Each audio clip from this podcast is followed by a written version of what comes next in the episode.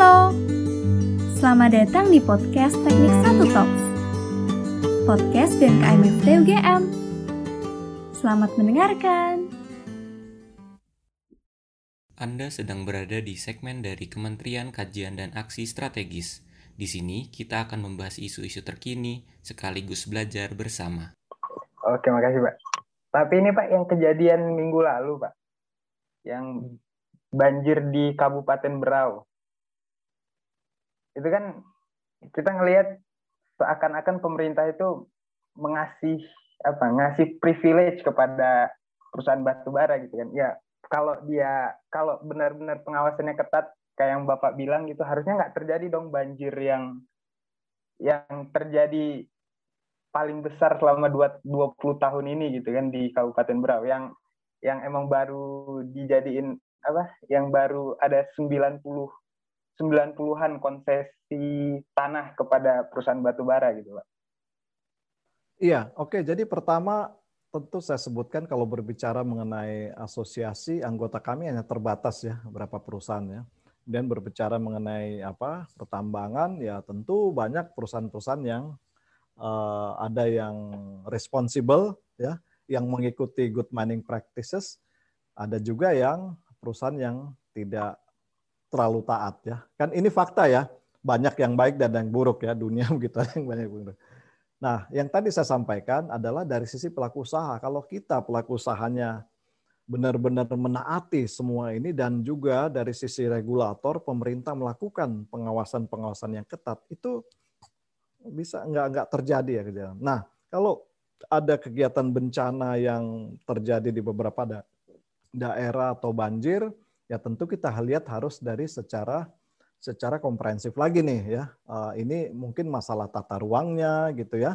Bagaimana penata ruangnya apa di kebijakan tata ruang di daerah tersebut, kemudian bagaimana izin-izinnya yang diberikan karena yang tadi saya sampaikan dari sisi izin-izin juga ya ada banyak juga kegiatan kegiatan penambangan yang bahkan tanpa berizin ya kan ini udah udah udah terjadi puluhan tahun kan ini masif sekali dan kasat mata gitu ya Nah, itu tanggung jawab siapa ya? Tentu dari uh, visi asosiasi kami, kami anggota-anggota kami itu benar-benar perusahaan yang uh, apa uh, sangat bertanggung jawab dan uh, pemerintah selainnya. Nah, di luar itu tentu banyak mungkin izin-izin yang uh, mungkin melanggar ya dan tata ruangnya juga di ini dan kita harus lihat banjir tentu bukan hanya uh, penyebab dari kegiatan pertambangan dan itu waktu kejadian banjir besar di Kalsel saya kira ada ada ada rilis statement dari apa Kementerian LHK ya pada saat itu yang mungkin teman-teman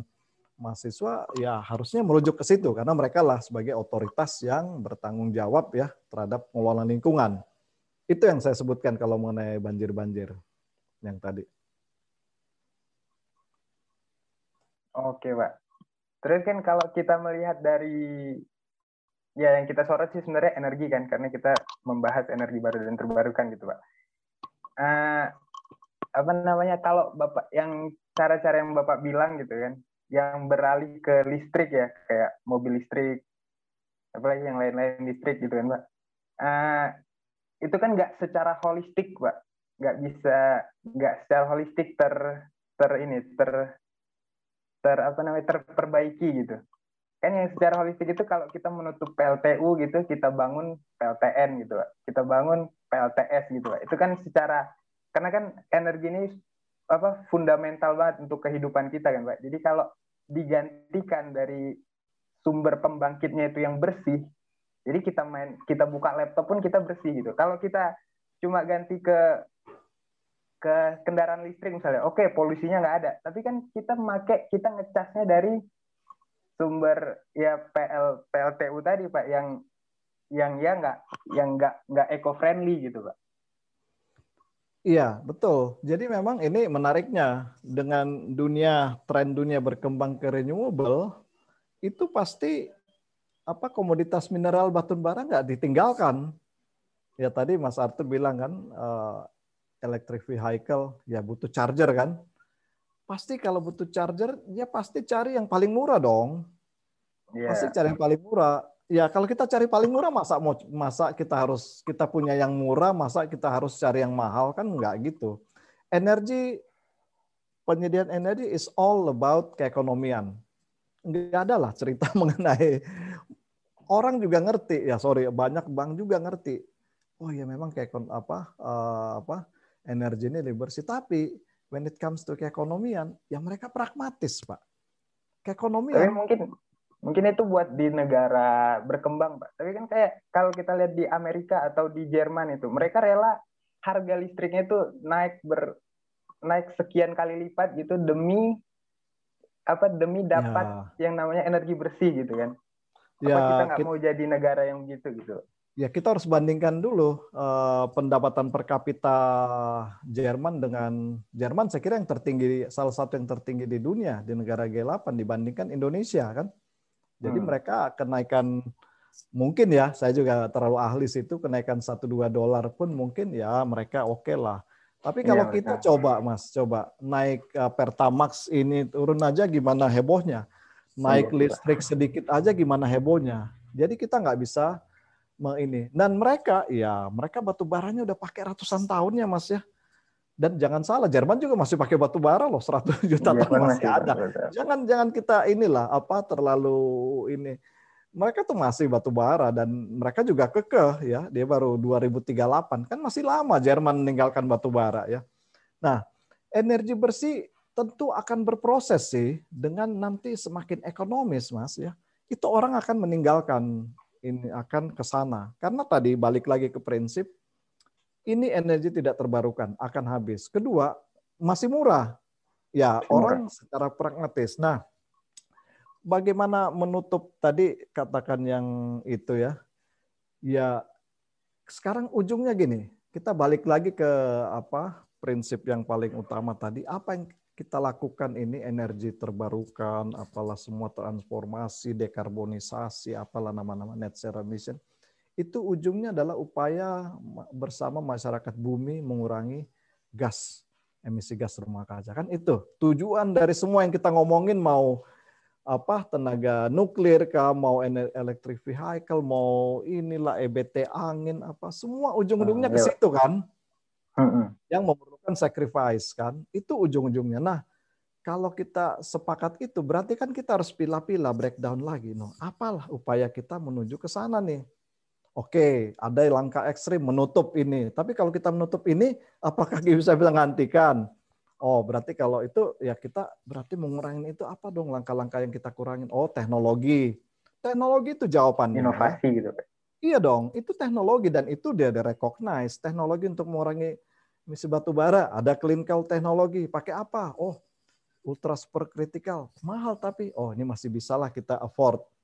Ada yang lebih canggih lagi, Mas carbon capture storage. Itu dalam dokumen Paris Agreement disebutkan carbon capture storage. Jadi itu bisa ditangkap di ini. Itu teknologi yang paling. Jadi batu bara sih bisa aja tetap aja PLT batu bara hidup. Tapi di capture. Tapi hmm. Harganya luar biasa mahalnya. Gitu. Tapi kan teknologi itu berkembang terus. Mungkin sekarang carbon capture itu belum visible. Tapi who knows ya 20 30 tahun carbon capture itu bisa jadi apa? available. Nah, kalau itu terjadi misalnya tahun 2040 dia ini loh, berarti kan kalau batu bara masih lebih murah, ya ngapain kita harus bangun yang ini? Toh batu bara kita masih banyak gitu loh. Poinnya itu Mas. Jadi kita harus membalance sih ya. It's all about keekonomian ya. Kalau keekonomian itu lebih murah renewable, perusahaan-perusahaan batu bara juga pasti akan meninggalkan sih Mas. Ini, ini pasti. Pengusaha tuh jangan lupa Mas, kita masih berbicara dalam konteks ekonomi nih, ya. Pelaku usaha pasti cari apa industri yang bisa returnnya cepat. Returnnya profit marginnya bagus lah.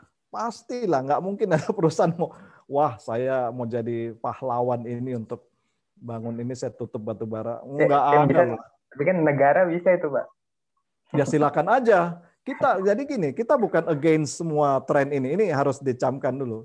Kami ini iya. pelaku kontraktor batu bara, kita di kontraktor, pemilik batubara sumber daya alam mineral batubara adalah Bapak Anda-Anda sekalian, saya, semua masyarakat Indonesia itu kan pemiliknya yang dikuasakan ke negara ya, negara yang dijalankan oleh pemerintah. Nah, kita sebagai kontraktor kan kontrak doang. Oh, di kontrak nih izin ini. Jadi kita ikut aja sih. Pemerintah bilang, "Oke, okay, batu bara kita tutup sekarang." Oke, okay, siap. Kita pasti siap. Tapi apa yang terjadi? Pemerintah kan nggak mungkin wong ini kekayaan alam. Pemerintah juga bisa juga digugat nanti lo ngapain lo apa pakai yang lebih mahal ada yang ini ada pengawasan kan, ada DPR, ada ini. Nah, kalau pemerintah tiba-tiba menutup batu bara, terus harga listrik naik, terjadi masalah sosial. Apakah itu yang diinginkan? Enggak, pemerintah tuh benar-benar mencoba mencari balance gitu ya. Oke, makanya kita lihat itu energi baru terbarukan kan fakta-faktanya teman-teman harus lihat ke data-data kan itu mulai meningkat tuh porsinya. Tapi memang peningkatannya tidaklah sedrastis yang diinginkan. Kan cuma berapa persen kenaikan, baru 6 persen dari target 2025 tuh kita harus mencapai 20 persen kalau salah ya dalam bauran energi ya. Kan kita harus lihatnya dalam bauran energi, energi mix. Ya kan ada targetnya di tahun sekian, renewable itu berapa persen dari kelistrikan kita. Tapi yang terjadi adalah peningkatannya sedikit. Sementara fosil masih tetap. Nah, yang disalahkan siapa? Lo kan pelaku usaha nggak mungkin dong. Waktu itu kan kita dapat izin, kita melakukan ini, ada kebijakan. Pemerintah juga melihat, wah lebih ekonomis ini. Kan ujungnya adalah ketahanan energinya. Ini jangan lupa mas lagi nih. Pangan, energi, air. Kita butuh ketahanan pangan, kita butuh ketahanan energi. Kalau berbicara energi, ya balik lagi yang lebih murah. Nah, itu yang menjadi uh, permasalahan yang masih kita hadapi sekarang, kenapa energi baru terbarukan belum terlalu meluas, ya karena keekonomian. Nah, gimana solusinya? Tentu solusinya adalah bagaimana pemerintah mencoba mendorong pengembangan energi terbarukan dengan insentif, harga, dan lain-lain. Juga terhadap energi fosil, ya harus ada insentifnya sehingga perusahaan juga pelan-pelan akan bertransformasi tanpa itu ya perusahaan juga mikir tadi, waduh mau bangun ini masih mahal banget nih, bang nggak ada yang ini. Ya masa kita harus tinggalin kekayaan kita juga bertanggung jawab terhadap eh, pemegang saham atau eh, terhadap uh, balik lagi ke lingkungan dan apa keekonomian gitu. Jadi ini memang permasalahan kita bersama dan kami dari asosiasi ya terus juga sebagai warga negara bagaimana kita mencoba membantu mengurangi apa namanya gas rumah kaca. Di sisi lain juga kita juga bagaimana menjaga ketahanan energi dan juga perekonomian. Jadi kita harus cari balance-nya. Tapi saya memang kita harus akui suatu waktu kita kita sudah dalam tahapan pelan-pelan menuju transisi energi. Dan ingat transisi energi bukan berarti kita menutup semua ya, itu mungkin ya. Transformasi transisi, transisi pelan-pelan. penggunaan pemanfaatan teknologi untuk mengurangi emisi. Kan itu ujungnya. Iya. Itu kan itu. Teknologi ada kunci. Jadi saya kira tepat sekali ajang ini tech talk untuk kita uh, saling sharing tukar pikiran. Makasih.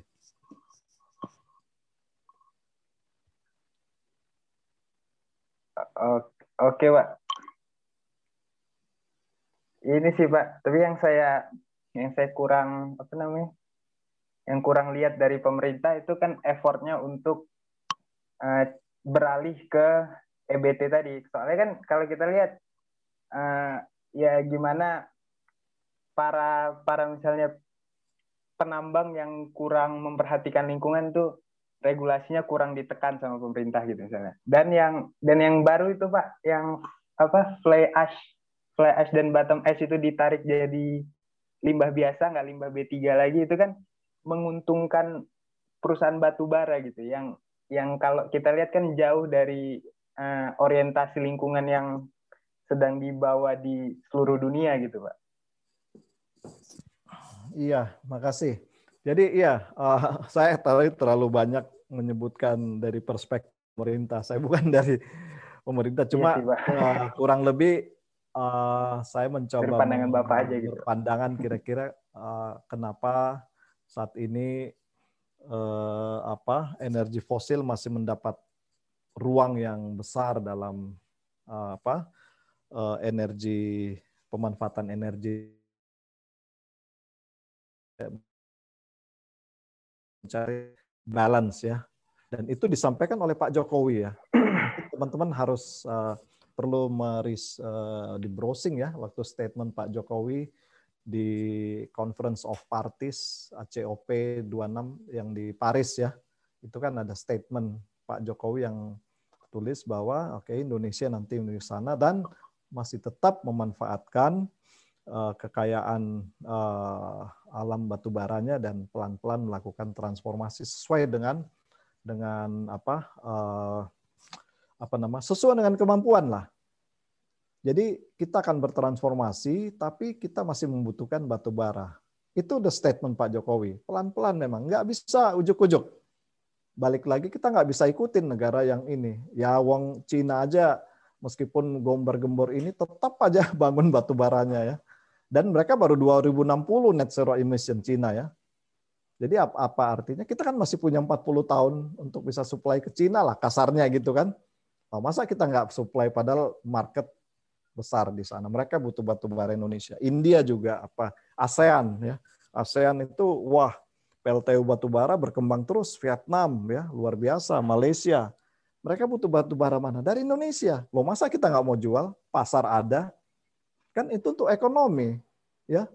Nah di satu sisi energi terbarukan didorong juga oleh pemerintah. Ya itu udah berjalan. Nah kenapa belum berkembang? Mungkin karena itu dia untuk beberapa ini teknologi masih mahal. Contoh, saya bukan ahli energi ya. PLTS ya. Kan kita lihat sepintas, wah ini kan kita punya apa angin ya uh, ini bisa jadi PLTS. Kalau di beberapa negara itu udah maju banget ya kayak di apa negara-negara Eropa ya Skandinavia PLTS-nya kan tenaga surya memang ini. Tapi di kita nggak semua daerah itu uh, apa anginnya bisa menggenerate energi yang murah uh, joknya itu masih angin-anginan katanya. ini angin-anginan nih, anginnya nggak boleh kencang banget kan. Jadi nggak semua tempat kita nih punya apa uh, bisa menciptakan satu energi yang ekonomis gitu ya. Butuh butuh dana yang memang luar biasa besar untuk membangun semua uh, sumber energi kita. Ada yang lebih cepat misalnya energi surya ya fotovoltaik ya eh, itu Unala ini. Tapi tentu kan banyak perangkat-perangkat yang harus disupport regulasi kebijakan sehingga membuat orang yang masuk ke sana terus harga jual ya tarifnya kan harus diatur. Nah tarifnya kan itu diatur oleh di ini juga PLN ya untuk tarif listriknya. Nah hal-hal teknis itu yang sangat dibutuhkan sehingga nanti membuat orang investasi di EBT bisa lebih murah. Nah kalau dia lebih murah, perusahaan tambang batu bara sebagai orang pengusaha juga akan melihat, wah, iya dong, kan pengusaha kan mana yang lebih menguntungkan dia masuk. Kalau nggak menguntungkan ngapain? Kalau di dunia kita lihat, wah pengusaha-pengusaha besar ini, si ini masuk, ya itu mereka punya perhitungan bisnis yang jangka panjang, bukan karena tiba-tiba ini ada ada misi bisnis ke depan ya yang ini. Nah, jadi memang di situ harus membalance. Nah, gimana mengenai lingkungan? Ini menarik tadi yang mengenai isu fly ash bottom ash. Jadi sebagai informasi, isu uh, ini merupakan isu yang lama diperjuangkan oleh pelaku usaha. Kenapa kita sangat uh, gigih memperjuangkan agar uh, fly ash, bottom ash, dan beberapa limbah-limbah tambang itu dikeluarkan dari limbah B3. Karena pada dasarnya banyak kajian hasil kajian yang kasih kita berbicara teknologi tentu berbicara dengan uh, fact based ya research based best ya itu tidak ada kajian yang menyebutkan bahwa fly ash bottom ash itu limbah B3 itu satu dulu. Nggak ada kajian. Tolong dicek di KLHK rasanya belum pernah tapi kalau kajian yang sebaliknya yang membuktikan limbah batu bara fly ash bottom ash itu tidak memenuhi kriteria yang ditentukan dalam peraturan untuk lima, untuk satu limbah di kategori limbah tiga itu banyak kajian yang membuktikan itu. Dan kalau kita tarik lagi ke global, kita ada konvensi Basel, konvensi mengenai limbah di dunia. Dan Indonesia salah satu penanda tangan. Dan di konvensi, konvensi Basel itu disebutkan bahwa limbah-limbah tambang itu bukan limbah B3. Jadi bukan berarti volumenya besar itu apa namanya uh, itu otomatis hazard ya kan uh, uh, B3 itu hazardous hazard and toxicity waste ya limbah yang hazard and toxic. Nah untuk menyebutkan bahwa saya bukan orang teh, uh, teknik apa orang lingkungan untuk menyebutkan satu limbah satu satu apa limbah itu menjadi limbah yang hazardous and toxic itu harus memenuhi kan, memenuhi eh, batasan-batasan untuk jadi toksik dan itu harus melalui pengujian kan, pengujian laboratorium nanti untuk parameternya di itu. Nah di pengujian di sini belum ada yang memenuhi. Disebutkan ini belum ada. Yang sebaliknya itu banyak hasil kajian scientific proven. Oh limbah batu bara enggak ini. Nah faktanya lagi apa? Kita berbicara fakta aja nih, bukan bukan mengenai ini ini ini semua fakta-fakta yang bisa dicek teman-teman ya dengan dunia internet sekarang sangat terbuka. Silakan dicek tadi konvensi Basel, kajian apa B3. Negara-negara yang terkenal bersih seperti Jepang ya. Itu B3 dari tak batu bara itu banyak sekali digunakan sebagai bahan konstruksi. Jadi kajian-kajian yang sangat banyak di dunia itu menyebutkan limbah fly ash bottom ash itu bukan limbah B3 dan bisa dimanfaatkan sebagai bahan baku konstruksi. Faktanya di Jepang, bahkan kalau kita lihat presentasi dari pihak Jepang, bendungan Fukushima pun yang habis nuklir kemarin itu untuk memperkuat, memperkokoh ini mereka juga bangun salah satu material adalah material dari faba. Karena Jepang kan 60% listriknya pakai batu bara, impor dari Indonesia. Nah, abu batu bara di Jepang ini mau diapakan? Mereka gunakan untuk jadi konstruksi salah satunya bendungan. Cina, dia membakar 4.000 4 miliar ton batu bara setiap tahun. Dari di mana mau dibuang sama Cina? Kalau dibuang itu tentu akan mendapat lingkungan kan? Di Jepang juga kalau dibuang pasti akan menimbulkan lingkungan. Diapakan? Dibuatlah untuk bahan konstruksi. Nah, fakta riset menunjukkan ya kita melakukan riset dari Apindo ya Asosiasi Pengusaha Indonesia pemanfaatan faba di Indonesia ya fly ash-nya itu dan bottom ash dua ini terpisah itu hanya dua persen kurang dari dua persen sementara rata-rata dunia itu fly ash-nya 65 persen bottom ash-nya 85 persen Bahkan Vietnam jauh lebih tinggi dari kita. So, kok kita masih masih begini? Nah, logika sederhana yang memang memang yang teman-teman ini fakta menunjukkan data bahwa ini enggak bukan limbah B3. Nah, kalau dia bukan limbah B3, kita mau gunakan, kita mau apa? Mau buat jadi bahan pengerasan paving block atau untuk apa? Eh, bangun jalan atau jembatan, kita nggak bisa ya. Kita harus ikutin protokol B3 yang diatur pemerintah. Wah, itu luar biasa protokolnya, Mas. Harus ada upaya peng harus ada pengangkutan khusus, harus ada ah macam-macam dah. Dan itu kan cost. Jadi imagine ya teman-teman ya eh, kita menghasilkan limbah di rumah lah, kalau ilustrasi ya sampah lah. Terus sampah ini kita nggak bisa, padahal sampah ini katakanlah bisa diolah ya jadi ini katakanlah ya. Ini ilustrasi aja. Tapi oleh pemerintah Pak RT setempat, wah ini sampahnya nggak boleh nih di ini.